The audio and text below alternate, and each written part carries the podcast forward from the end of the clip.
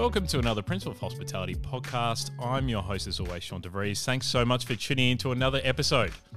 Now, food brings people together and promotes community, and here at Principle of Hospitality, we're here to disrupt the current perceptions of what the hospitality industry can achieve in today's ever evolving and challenging environment. So that's why we're so proud to partner with Chef's Hat, the largest family owned and operated hospitality supplier in Australia, on this season of PO. Now, Signature Hospitality Group is home to some of the fastest growing brands in Australian support, uh, sporting and hospitality landscape, including the Sporting Globe Bar and Grill and TGI Fridays in Asia Pacific. Welcoming over 3 million guests annually, Signature Hospitality Group is a fast growing enterprise and employs over 1,250 staff over 34 locations in five different states in Australia, serving high quality modern food and beverages. Now, as a keen entrepreneur, James Sinclair sees the opportunity to bring the beloved sports bar and grill to Australia with both a company owned and franchise business model. So it's great to talk with the CEO and principal Signature Hospitality Group today, James Sinclair. Hey, James, how are you? Hey, Sean, thanks for having me and hello to your listeners. Um, thanks so much. It's uh, it's great to have you on the podcast. Um, I've been definitely watching what Signature's been doing from afar for, for a long time, uh, especially with uh, TGIs and, and now with Sporting Globe. It's really exciting, especially in a space which needed you know some energy um, around around sporting events and that kind of stuff, and bringing people together over great beer and um, great beverages and great food. So I'm really excited for this chat today, mate. When let's let's start out with how you started out in the hospitality industry, and then how it came to be that Signature got started as well. Well, I was um, I was living abroad in the US and uh, was not working in hospitality at all, but uh, had found a love for buffalo wings, beers, and American sport, um, as is pretty easy to do when you're in your early 20s living over there. Mm-hmm. Uh, and I'd come home uh, visiting. Uh, I'm a Tragic Demons fan. My brother was a Hawks man, and we were actually trawling around um, Chapel Street trying to find a pub to watch the footy and he'd previously watched a game the week before with the commentary on and um, fantastic atmosphere. In particular venue this week, um, I said, "No, we're not turning the commentary on because we've got a muso on," and it was a really challenging experience to try and find somewhere to watch the game. Uh, and you know, I, I, it sort of really uh, resonated with me that hey, there's an opportunity here.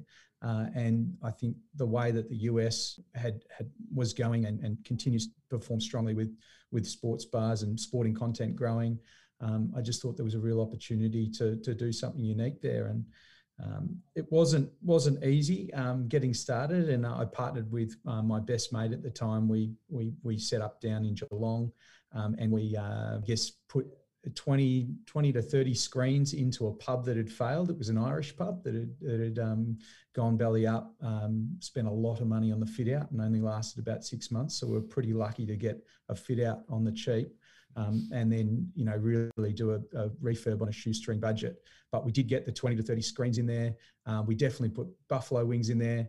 And I remember I went to CUB and said I wanted to put eight beers on tap. And um, I think I was told that no pub needs more than three beers on tap in Geelong, but um, uh, we went ahead regardless, and and that was sort of the the start of it. And as you'd know in the US, you know some of the bars over there now, I mean, you can get up to 160 beers on tap in mm. in some of the biggest sports bars in the US now. So um, we're continuing to see that growth in craft beer in, in our venues. Um, uh, in King Street Wharf. That's one of the latest sporting globes in Sydney that we've opened, and we've got 20 different beers on tap over about 85 taps there. Was it was it hard when you guys started out in that in that first venue in Geelong to you know as you as you, as you're in it to think that sports was a was a smart sort of concept to play with because not a lot of brands obviously are doing that in Australia, and I understand what you mean because when I was in living and working in Canada, like you know Monday Monday nights um, and it was wings night, right? Like and watching and watching um, NHL and that kind of stuff. But in Australia, we don't we haven't sort of seen that as a as a pure focus like you guys are doing so so well. Like most people move to a you know a pub venue and and sort of sports are part of it, but not really part of it. So was it when you guys first started with that first venue in Geelong and you're in it? Like, did you think it was a really good idea? Like, what made you continue to move the brand forward? I think having having had that experience and and that vision of of knowing um, you know what I'd seen abroad and um, what I believed it really could be, mm. you know, you just got to really stay true to that. And it wasn't easy because I think some of the things and buffalo wings is something we talk about a bit, which are really popular now, and you see them in in so many pubs. But I can tell you, it was a 50 50 when I used to bring out buffalo wings over a decade ago, as whether I'd be told they were fantastic or what is that sauce? That is the worst thing I've ever tasted, and um, um, you know, send it back. So that was challenging. I think American sport was nowhere near where it is now. I mean, now Super Bowl is just a, a huge event in pubs around Australia. Mm. Um, I remember the first Super Bowl, I had to pay the local rugby team, bribe them to come down with discounted drinks and even you know free finger food, all that sort of jazz to try and get get them excited. But um, it was growing, and I think um, you know the, the growth of American sport content in Australia has really helped. Has been a great thematic behind um, the business. Sport is still you know our, our, number one pastime, and it's the most consumed form of entertainment um, that we have. So again, I think uh, leveraging off that and then trying to do good quality food. Um, it's not one thing that makes a business work. There's there's a hundred little things you've got to get right, and you know things like the chicken parmigiana that we knew was so important. Making sure that we used a fresh chicken breast, um, hand crumb, panko crumb, um, parmesan mix, doing all that from day one um, at a time where probably you know many pubs that was broadly accepted that there was a a frozen parma that was bought in and deep fried. And we didn't have a fried a parma. We grilled them and mm-hmm. finished them in the oven. So, um, you know, it wasn't just sport. It was a, an array of things from cuisine to, to atmosphere, ambience, customer service model um, that, that all came together um, and the marketing and the marketing strategy around it that all came together to try and create something that was, uh, I guess, uh, unique and, and different to what we had. How, how have you been able to grow it to sort of 34. Like I talked in, I talked at the start uh, in the intro about the fact that you know you're all around Australia. You're in five different uh, states around Australia at the moment, and the and the fact you do have a balance of company owned and, and, and franchised. So how did how did you get to the point? Yeah, you had 34. That's just a, a fantastic growth strategy over the last decade. Yeah, so I think the it started by doing a couple of years with the first one, and then um, once felt confident that we had that model robust enough, um, opened a second. So it was pretty gradual um, and it doesn't happen overnight. So got the second one up and thankfully that went well. It really helps if your first couple um, are, are, a success because that can you see with people that are growing. If you do manage to, to get one that doesn't go well early on, that can really slow you down. So I think it was very fortunate that, that the first two were great.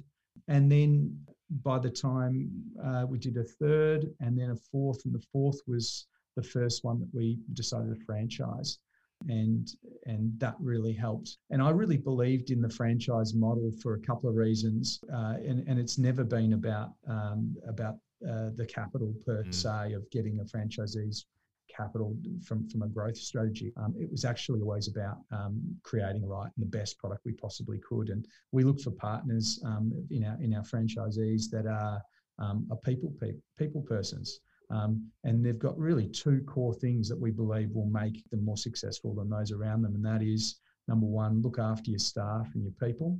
And, you know, anybody who's been in a hospital knows the culture and environment you can create, um, especially when you've got a tight team. And I think back to the first venue in Geelong, and we were thick as thieves together. Um, you know, our crew would, you know, Sunday night we'd be out um, after we closed up the pub. We'd go out to the nightclubs on a Sunday. We would, you know, do you know everything together. We were, you know, um, as I said, in the thick of it. And that culture, um, I think, guests can can smell it. They can tell when you're mm. coming to work and you're having fun um, with people that you really care about and engage with. So I think when I thought about it, and as we were scaling, that's really hard to maintain that type of environment and culture in a corporate environment. You've got to work really hard on that. And I think franchisees and franchise partners, you know, being owners in their own venue, that's number one, you know, job that they can if they can build a really strong family vibe and culture within their team. Brilliant. And number two is is of course the guest and the customer. And customers love coming in and knowing, um, you know, an owner and a, a local face that um, that remembers them and looks after them. And even from go back to that first venue in Geelong, I still have um, you know, reggers and people from that market that will text me and um, want a booking on a Friday night, and you know I get on and help them and and do it because um, that's how you built it, and and you get into local sporting communities. You know, you, you you've so having that local element, that's why I believe there can be some really good competitive advantage by having a, a local owner operator in a franchise partner boots on the ground. So that's how that was the fourth, and that's sort of how we got growing there. And then um, you know it just sort of continued, and every year committed to reinvest and and, and open another and open another. And and then eventually um, the TGI Fridays business came on the market. Um, mm. And we were quite a way in that point and had, I think, about eight sporting globes at the time. And Fridays was was bigger than us. Um, Fridays had 10 locations, albeit um, not dissimilar, you know, size of staff and whatnot. But when that business first came on the market, to be honest, I wasn't I wasn't sure about purchasing the entire chain. Um, I think I may have even inquired and thought about purchasing, you know, two or three of the assets to do conversions. Mm-hmm. And it was funny, they were offended. They said, You can't buy a couple of us. We're TGI Fridays. We're the biggest American restaurant chain in the world, 61 countries, 75,000 people. Um, you know, started in Manhattan in the mid 60s and and you, you know you're a pipsqueak little eight sports bars and the more i learned about fridays actually the, the more endearing it became and as i said it was pretty cool um, to learn the history and and the pride that the team had in the culture of fridays over many years mean, it started in 65 by this guy, Alan Stillman, mm. and he was a perfume salesman. And I think he had a bit of a what women want moment. And you got to remember, this is mid 60s New York. Yeah. It was mad men, very chauvinistic culture. Yep. Um, and, and typically, if, if, a female wanted to go to a bar, you were taken by a gentleman. Um, you didn't just, the girls didn't just go to the bar and have cocktails together. And, and Alan basically said, This is bullshit. Mm. Um, I'm starting a bar for women and that was TGI Fridays. Wow. It was a cocktail bar. He positioned it opposite the Pan Am building, mm-hmm. where all the hosties, flight attendants were staying. Um, he invented, he, he, put on the first happy hour in Manhattan, um, and he invented the Long Island iced tea, um, and made you know sweet flavored cocktails because typically back then they would the drinks were pretty strong too. It was old fashioned sort of stuff mm. that weren't particularly female friendly. Um, he put greenery through the bar. It was actually created a, trend in hospitality through that era called fern bars, um, which we see in pubs all the time now um, with greenery inside the restaurants. Um, but that was the first Fridays. And there's a really famous story too about um, them being packed one night in Fridays in New York and, and somebody coming to the front door and, and the person at the door saying, I'm sorry, we're full. And they said, well, well, can we wait? And they said, what? What do you mean? Can we wait outside? And um, and the doorman went and saw Alan and said, "There's people outside that we're full and they want to wait." Um, and I guess the story is, of course, that became the first lineup in York. Nobody lined up to get into bars or clubs, or there was none of that. Mm. Uh, and and I think it was written up at the time that um, there's a bar now that people line up to get into TGI Fridays, 1965 New York.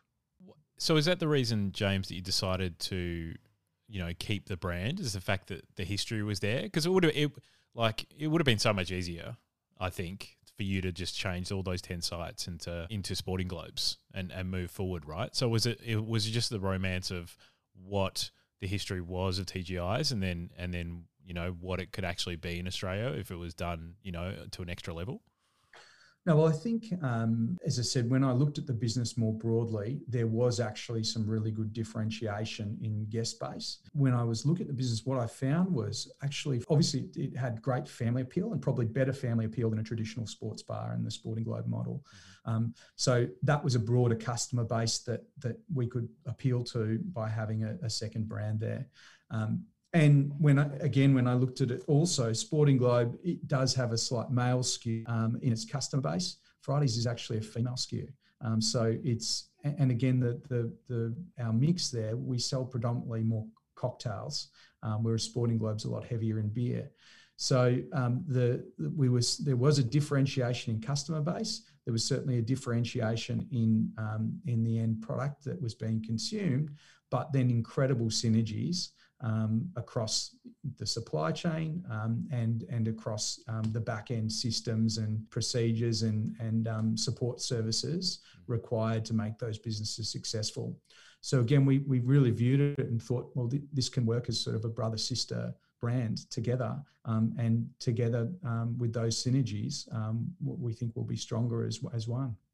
And I can imagine that sort of allows you to have both brands as being quite flexible as you grow, right? Like even even for your franchise partners to maybe potentially have you know one of each, or you know um, those two brands as they grow their own portfolio of Signature Hospitality Group brands. Is the fact that you do have high street locations and you do have shopping centre locations.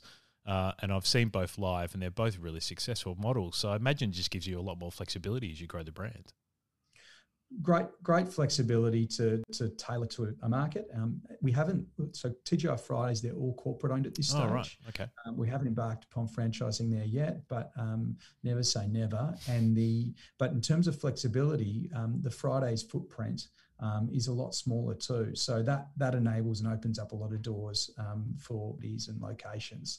Um, so again, that was a real benefit. Fridays is definitely more of a restaurant hotel license. Right. Um, it's a restaurant license, whereas Sporting Globes are all you know hotel tavern licenses. Mm-hmm. So there are some. Um, some differences there, and, and, as you say, that does provide great flexibility when you are growing and rolling out to um, to meet the market. Yeah. So, what are some of the challenges in running, you know, venues like yours? Especially, you know, I want to touch on during the last, you know, the last eighteen months. You've got locations in five different cities around Australia, states around Australia at the moment. Uh, so COVID has, you know, touched the brand. You've got big venues. I'm sure they're challenging to run at the best of times, but trying to make them run, um, you know, coming in and out of lockdowns in, especially in Sydney and Melbourne, must have just been uh, a very challenging time for for Signature the last 18 months. So can you talk through how you guys have have managed to cope with that? Sure. I think um, you know the once everyone got over the shell shock. I remember that that first night where Scott Morrison came out and said the pubs are going to close. Um, you know that was a, a huge uh, moment for everybody in our industry. Uh, and you know one of the things I'm really proud of we got we got cracking as as many did and we, we created a, a, a really clear plan of well what can we control what can we do um, and of course, everybody shifted to, to go and, and, and take away um, as best they could. We were in a pretty strong position because we'd already be, been piloting um, uh, through our own app um, online ordering um, mm-hmm. or, or, or, ordering through through our application in Venue. So we were able to, and we owned our own, our own tech. Um, we've always had our own membership program and an app, and it's it's very strong. Um, we've got over half a million members. So wow. um, we were able to pivot really quickly and build that out to be able to do um, to go both pickup and delivery, and we utilised our own team to do some of that, while we then continued to build out well what is the right party platforms to really grow this. Takeaway was less than 1% of our business um, going into the pandemic. And we were able to grow that um, pretty quickly um, to not, not, replace ever, of course, what we were doing on prem, um, but get up to a fairly reasonable revenue run rate.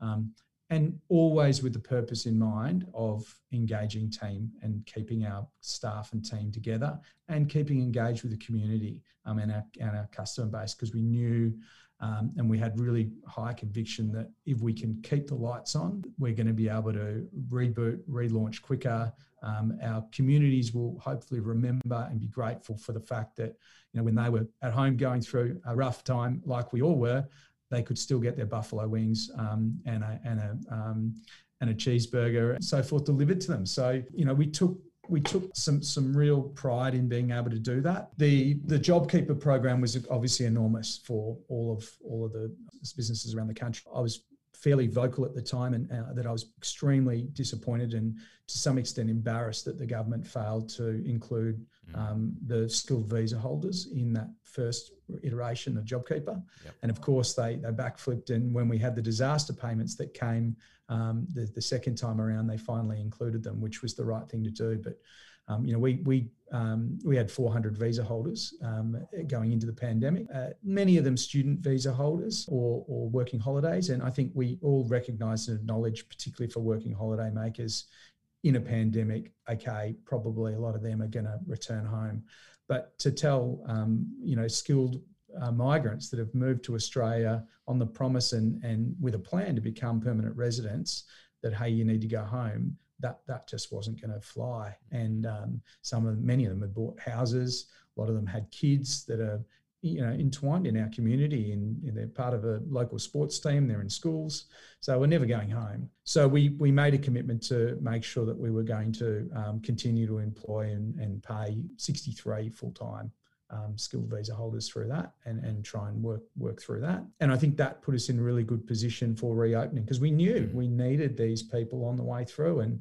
you know it's a travesty that i think the government didn't support it further then because we know what we're facing right now a massive skills shortage across our industry, a, a, student population base that was one of Australia's biggest industries um, with international students that was about 700,000 people spending, you know, combined in our economy about $40 billion that is now halved. Um, and you've got other countries like Canada that are capitalized on it and um, have, have remained open for business and invited those students to come and study in Canada and, and build lives and and get degrees and then hopefully continue to work as as um, you know skilled educated people in their economies. So we've got a body of work to do as a country now, I think, to get those um, student visas back um, and give them a pathway to permanent residency to help grow our economy. And of course, fast track um, and hopefully get to the world now to skilled visa holders now to to tell them to come back with confidence to Australia. Um, so we hope we hope that will happen um, sooner than later.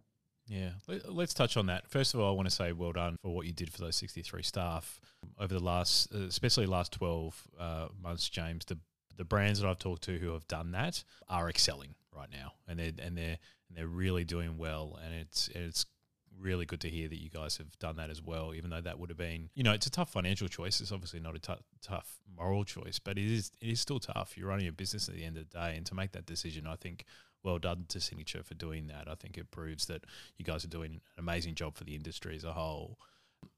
Let, let's talk about the skill shortage because we're dealing in a situation as we record this, you know, at the start of November, that we're starting to let you know people back into the country um, after 18 months, but it's going to be months, I think, before we see you know skilled migrants come back, um, students come back, um, those kind of things into the country, which is obviously going to help the hospitality industry. But we're but this summer, like it's going to be it's going to be a massive challenge. So how are you guys handling that at the moment with a skill shortage across the industry?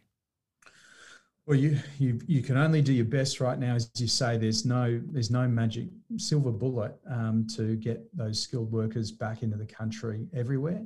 Um, as I said, we were pretty lucky because of the programs we had and because we foresaw this issue long ago. Um, we worked really hard on staff retention um, across our teams, and then we were out advocating um, pretty early um, that we need to be recruiting, recruiting, recruiting um, so that we could bring people up and try and um, have have requisite skill team ready to go when we did reopen.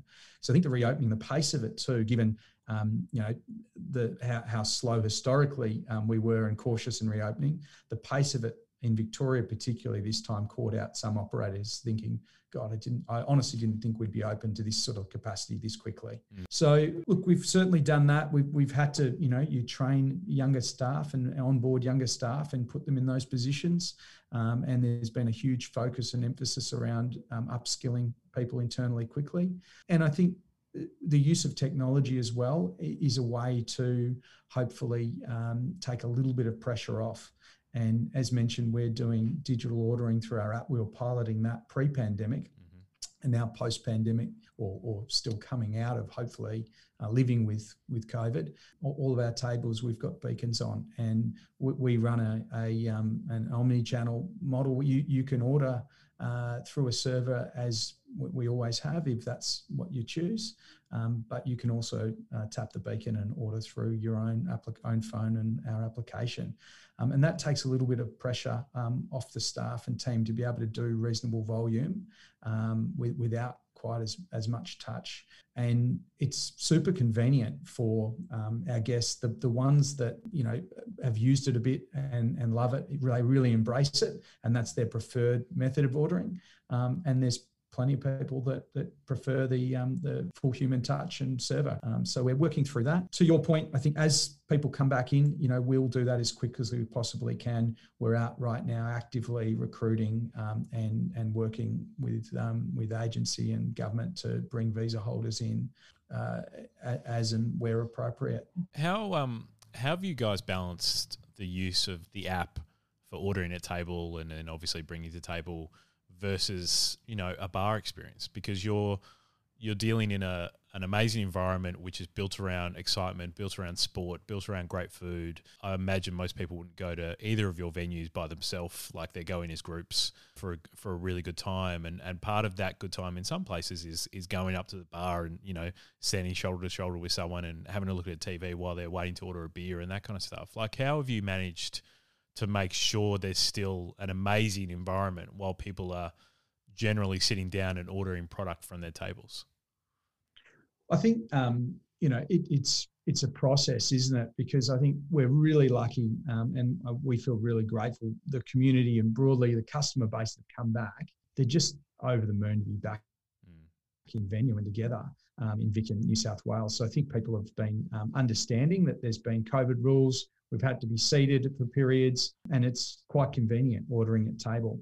As things have returned, like up in Sydney now, where you know uh, vertical consumption's now um, you know available in outdoor areas, things are really um, progressing. So I think people are getting back to it. Um, and again, we're, we're not going to dictate what the how the customer um, uh, chooses to order We'll facilitate that as they come. But we believe if we make the product and offering strong enough on the digital front, it'll be compelling that some people continue to enjoy order that way.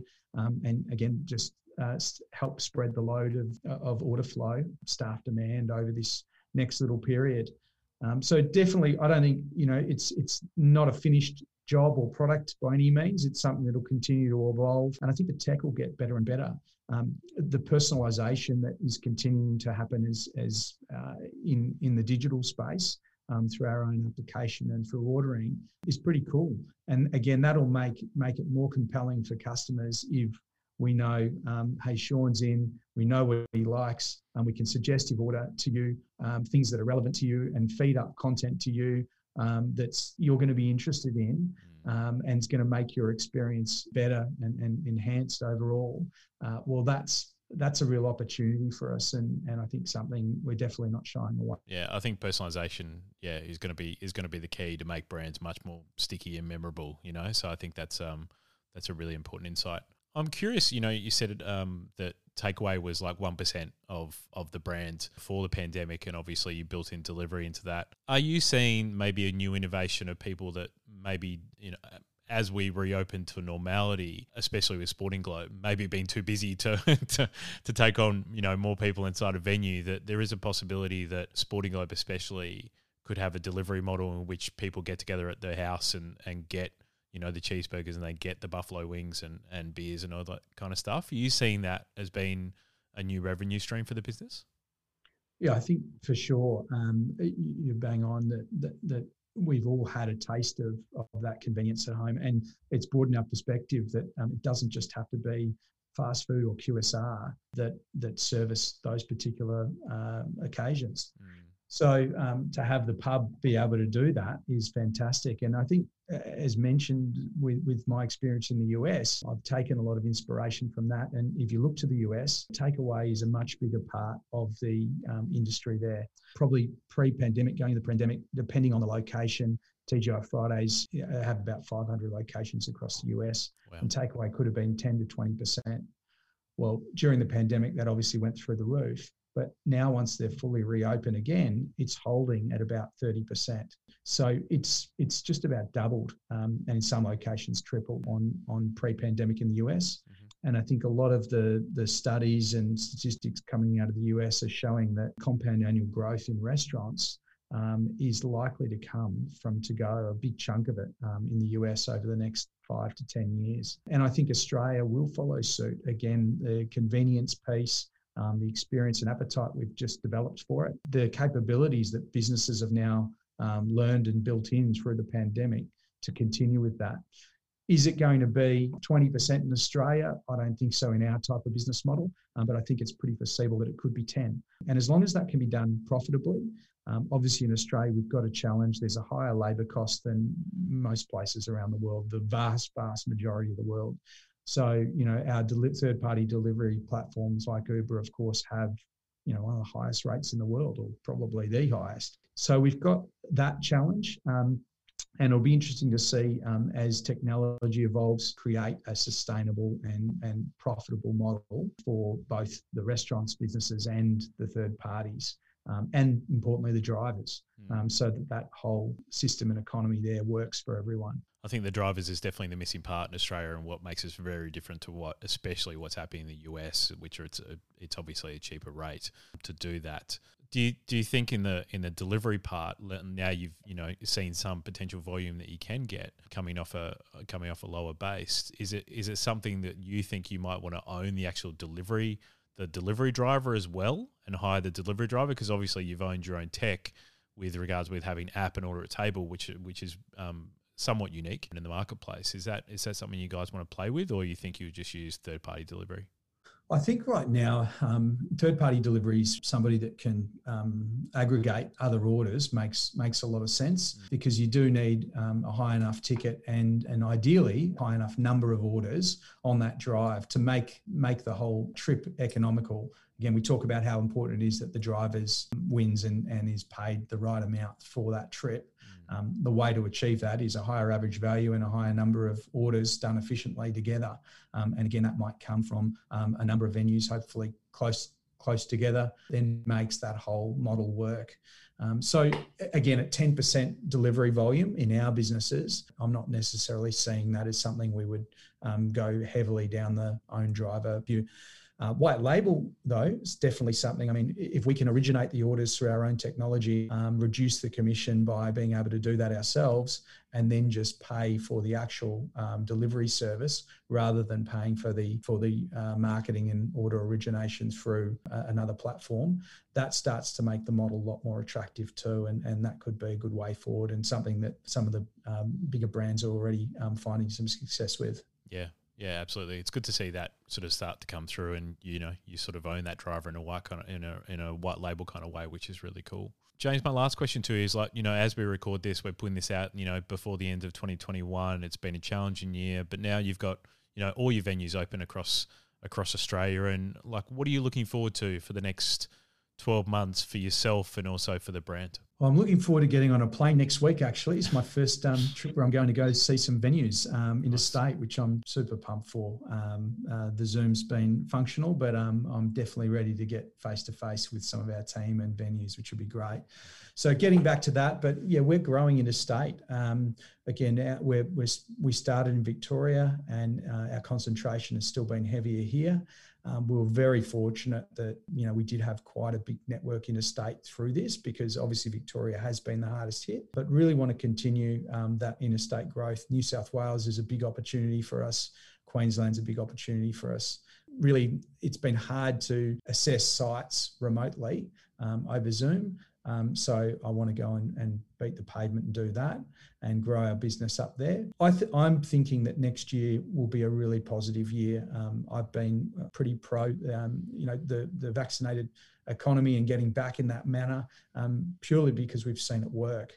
Um, in the US, for example, in the Northeast, where vaccination rates have been higher, hospitalization's been significantly lower, and business has been able to get back onto it and and and trade with some certainty in the south in the US, it's been a disaster, mate. They, yep, where they don't, where they haven't got high enough vaccination rates, hospitalisation rates just keep jumping. You get a bit of cold weather and whatnot, um, some events. That's hugely disruptive um, for the business. Not to mention, obviously, it's a disastrous health health outcome.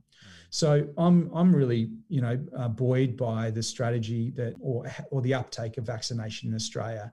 Um, it just shows you know we're pretty sensible people generally, and we we get on with it. And to have one of the highest vaccination rates in the world, I think will see us so well placed in 2022. We've got the boosters coming.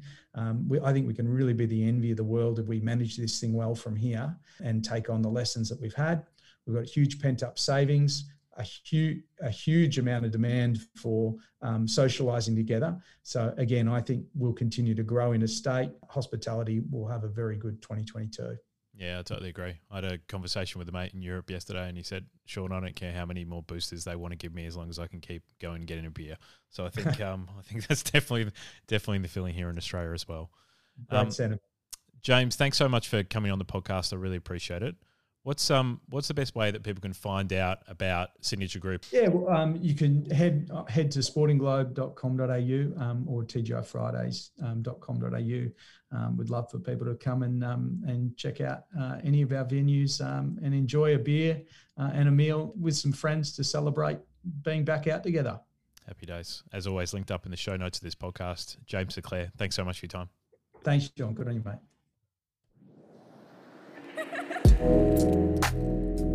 Thanks so much for tuning in to another episode of Principle of Hospitality. I hope you really enjoyed that one. I know I learnt a lot today, so I hope you liked it.